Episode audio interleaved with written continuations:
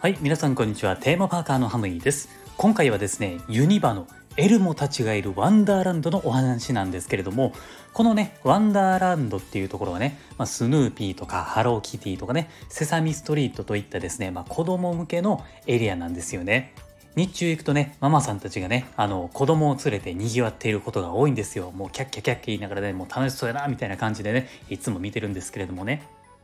まあもちろんですね、アトラクションも子供が乗れるものが多くて、えー、家族の方にとったらですね、まあ非常に重宝するエリアなんですけれども、実はですね、このエリアのあるアトラクションなんですけれども、大人が乗っても結構怖いものっていうものがね、あるんですよ。そのアトラクションっていうのがね、えー、モッピーのバルーントリップっていうやつなんですけれども、これはですね、セサミストリートのキャラクターたちが描かれた気球に乗って、えー、まあ、楽しむね、アトラクションなんですよ。これに乗るとね、えー、まあ、えー、ちょっと高いとこに行くんですけれども、パーク全体とまではね、まあ、見渡すことはできないんですけれども、えー、大体ね、ユニバの半分ぐらいの景色は楽しめるのかなっていう感じなんですよね。で、えー、気軽に乗れるんで、これね、割と人気なアトラクションなんですよ。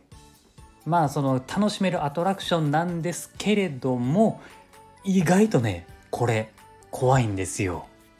下から見てる分にはアトラクションのスピードとか高さとかねもうそんな大したことないやろっていう感じにまあ思うんですけれどもいざ乗ってみるとねまあ怖い。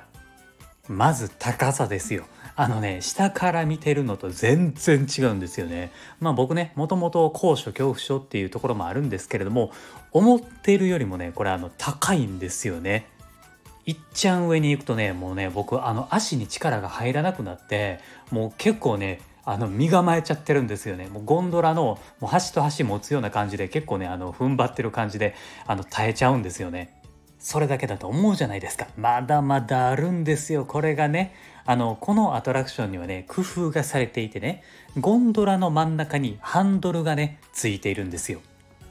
このねハンドルを回すとなんとねあのコーヒーカップみたいにゴンドラがねもう回るんですよね。だから高いし回るしもうこの組み合わせって分かります？めちゃくちゃ怖いんですよ。だって逃げ場もないでしょ？ね？もうこんな怖いもんないですよ。